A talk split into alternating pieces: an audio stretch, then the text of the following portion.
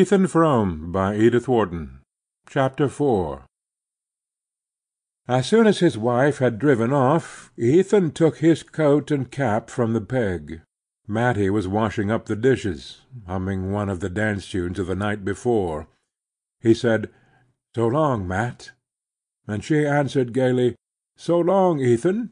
and that was all. It was warm and bright in the kitchen. The sun slanted through the south window on the girl's moving figure, on the cat dozing in a chair, and on the geraniums brought in from the doorway, where Ethan had planted them in the summer to make a garden for Mattie. He would have liked to linger on, watching her tidy up and then settle down to her sewing, but he wanted still more to get the hauling done and be back at the farm before night. All the way down to the village he continued to think of his return to Mattie. The kitchen was a poor place, not spruce and shining as his mother had kept it in his boyhood, but it was surprising what a homelike look the mere fact of Zeena's absence gave it, and he pictured what it would be like that evening when he and Mattie were there after supper. For the first time they would be alone together indoors and they would sit there, one on each side of the stove, like a married couple, he in his stocking feet and smoking his pipe, she laughing and talking in that funny way she had, which was always as new to him as if he had never heard her before.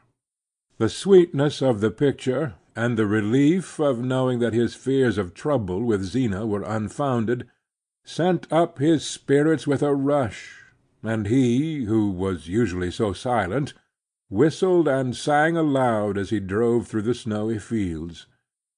There was in him a slumbering spark of sociability which the long Starkfield winters had not yet extinguished. By nature grave and inarticulate, he admired recklessness and gayety in others, and was warmed to the marrow by friendly human intercourse. At Worcester though he had the name of keeping to himself and not being much of a hand at a good time, he had secretly gloried in being clapped on the back and hailed as Old Eth or Old Stiff, and the cessation of such familiarities had increased the chill of his return to Starkfield. There the silence had deepened about him year by year. Left alone after his father's accident to carry the burden of farm and mill, he had had no time for convivial loiterings in the village; and when his mother fell ill, the loneliness of the house grew more oppressive than that of the fields. His mother had been a talker in her day, but after her trouble the sound of her voice was seldom heard, though she had not lost the power of speech. Sometimes in the long winter evenings, when in desperation her son asked her why she didn't say something she would lift a finger and answer, "Because I'm listening;" and on stormy nights, when the loud wind was about the house, she would complain, if he spoke to her, "They're talking so out there that I can't hear you." It was only when she drew toward her last illness, and his cousin Zenobia Pierce came over from the next valley to help him nurse her, that human speech was heard again in the house.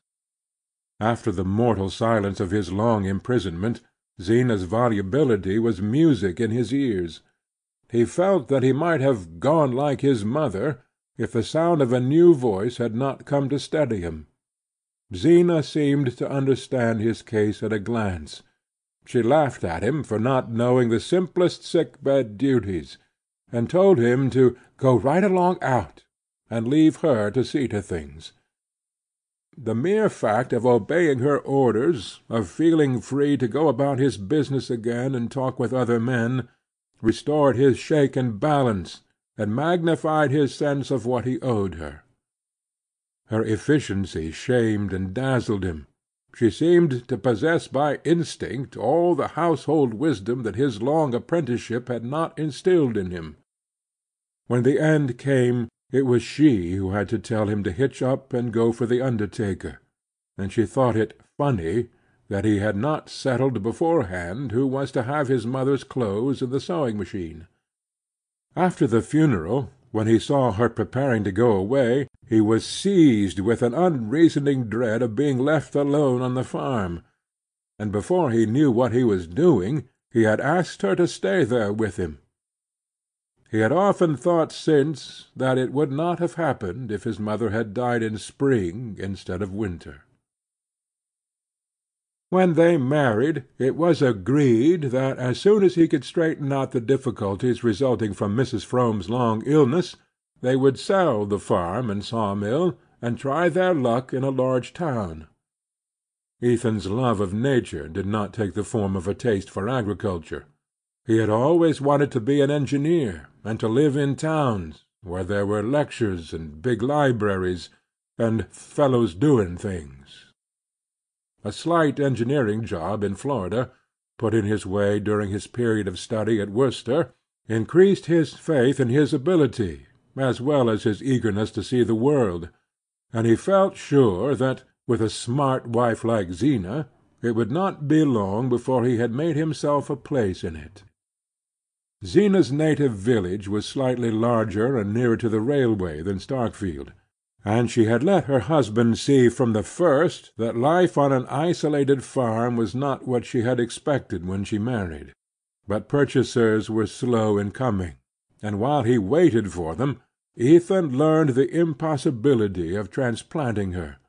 She chose to look down on Starkfield, but she could not have lived in a place which looked down on her. Even Bettsbridge or Shadd's Falls would not have been sufficiently aware of her and in the greater cities which attracted Ethan she would have suffered a complete loss of identity; and within a year of their marriage she developed the sickliness which had since made her notable even in a community rich in pathological instances.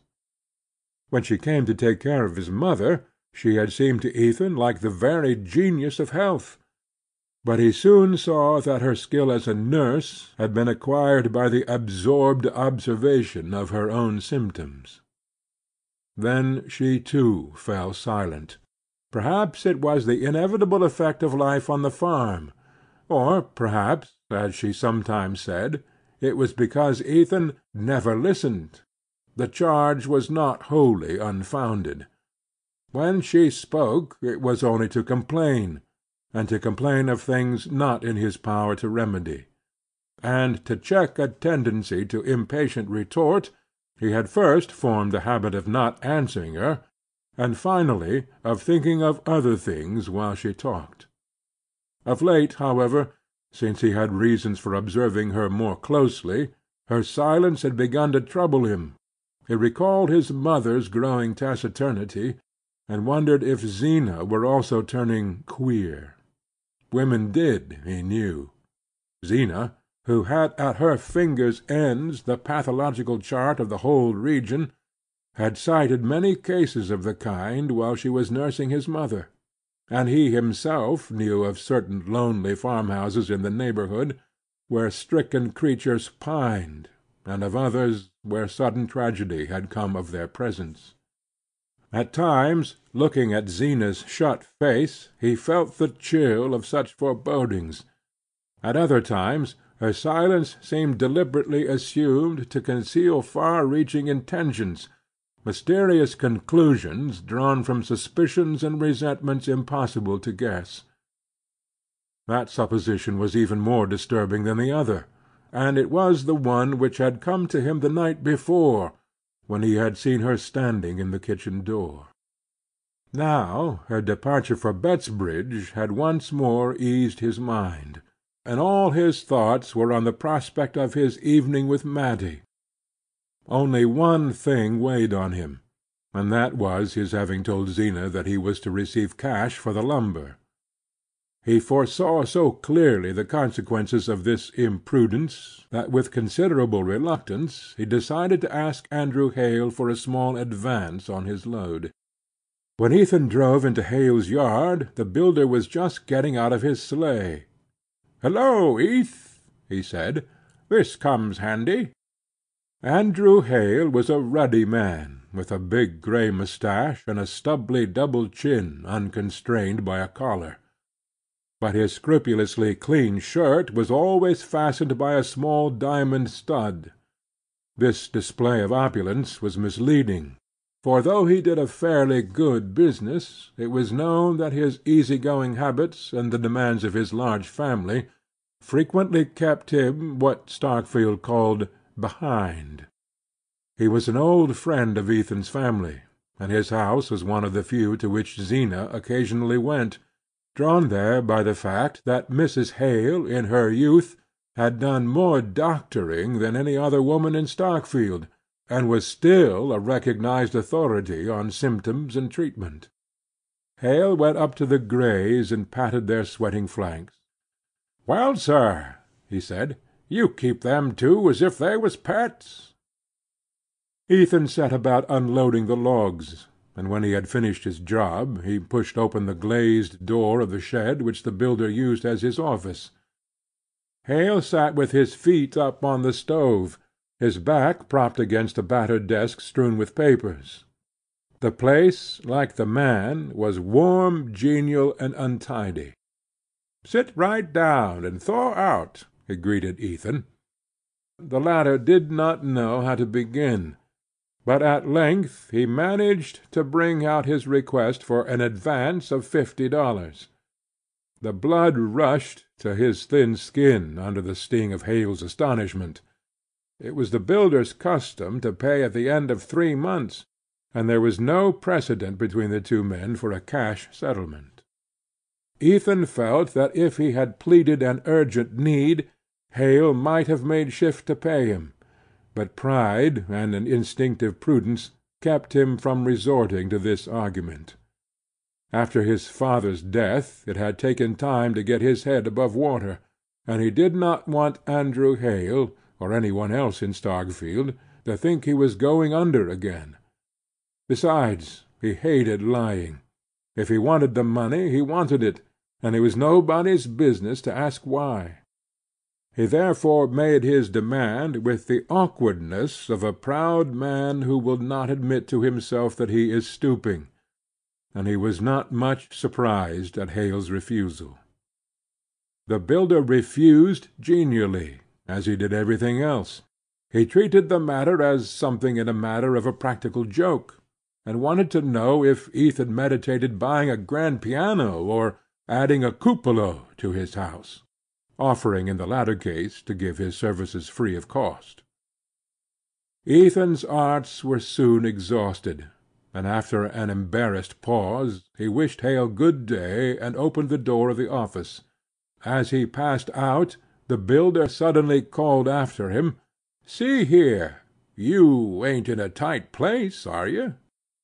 "Not a bit," Ethan's pride retorted before his reason had time to intervene.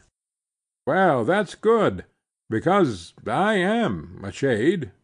Fact is, I was going to ask you to give me a little extra time on that payment. Business is pretty slack, to begin with, and then I'm fixing up a little house for Ned and Ruth when they're married. I'm glad to do it for 'em, but it costs." His look appealed to Ethan for sympathy. "The young people like things nice. You know how it is yourself. It's not so long ago since you fixed up your own place for Zeena. Ethan left the Greys in Hale's stable, and went about some other business in the village. As he walked away the builder's last phrase lingered in his ears, and he reflected grimly that his seven years with Zeena seemed to Starkfield not so long. The afternoon was drawing to an end, and here and there a lighted pane spangled the cold gray dusk and made the snow look whiter. The bitter weather had driven every one indoors, and Ethan had the long rural street to himself. Suddenly he heard the brisk play of sleigh bells, and a cutter passed him, drawn by a free going horse.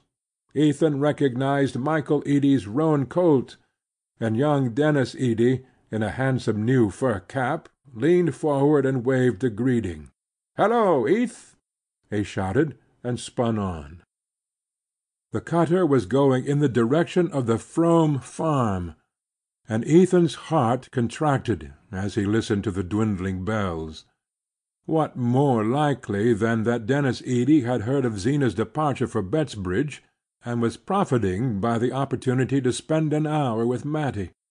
Ethan was ashamed of the storm of jealousy in his breast.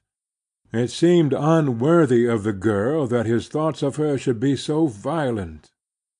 He walked on to the church corner, and entered the shade of the Varnum spruces, where he had stood with her the night before.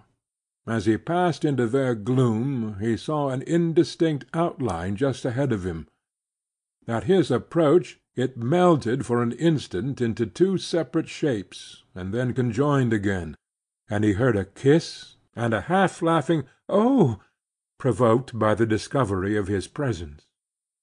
Again the outline hastily disunited, and the Varnum gate slammed on one half, while the other hurried on ahead of him.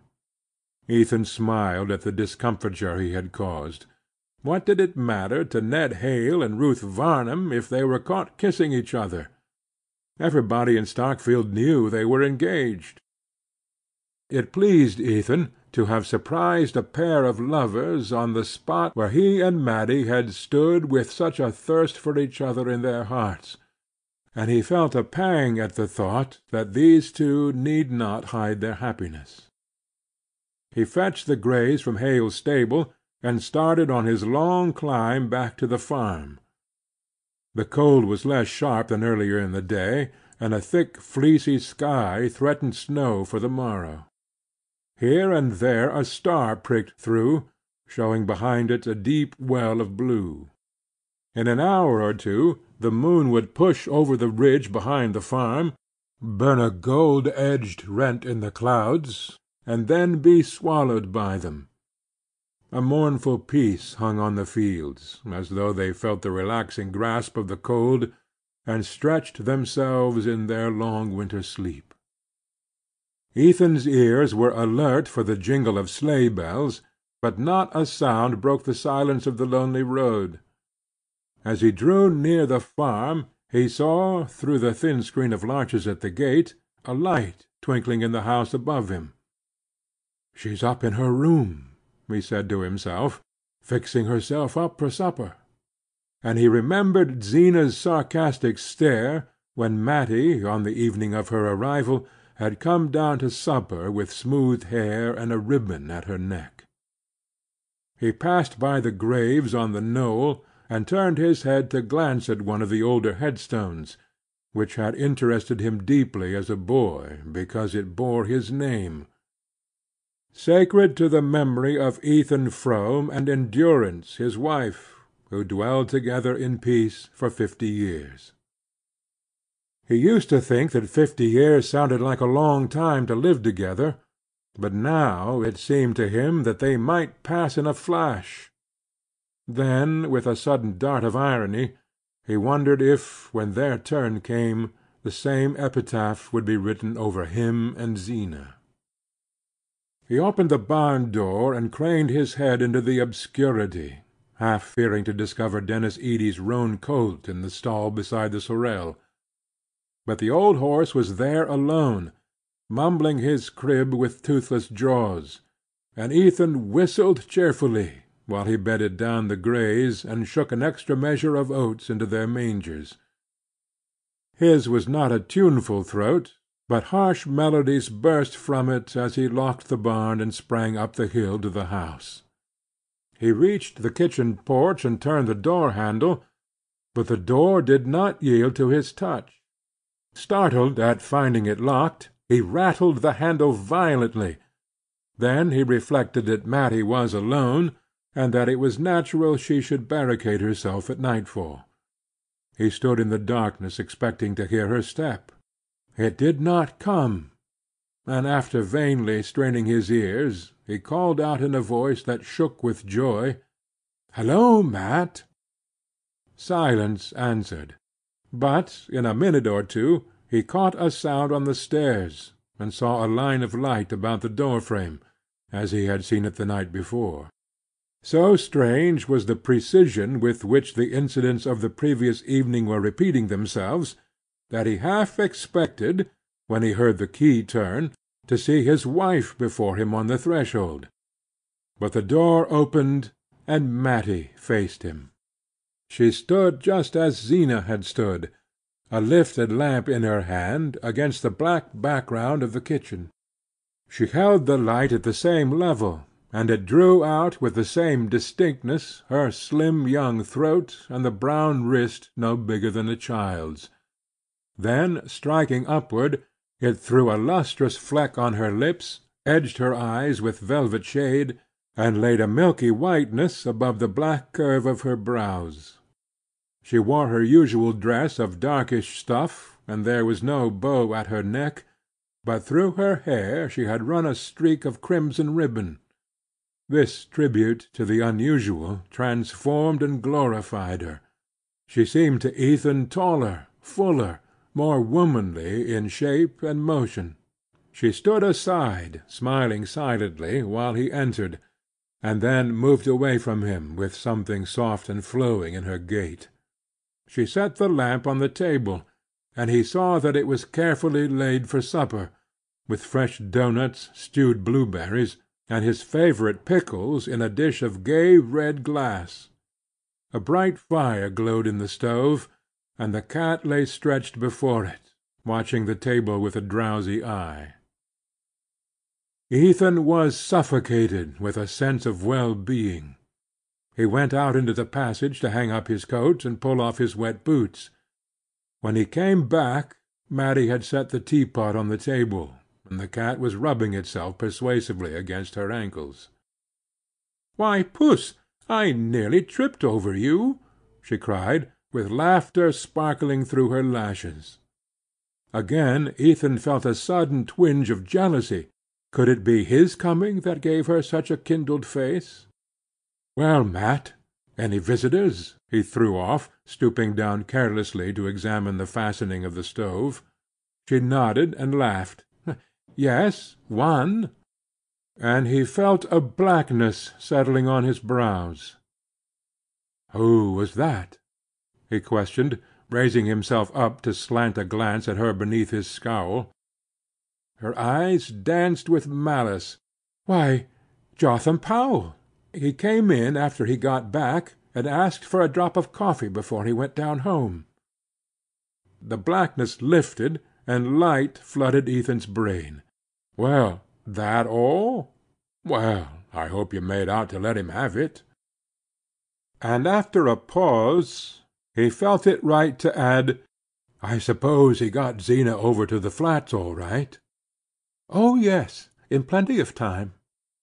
The name threw a chill between them, and they stood a moment looking sideways at each other before Mattie said with a shy laugh, "I guess it's about time for supper."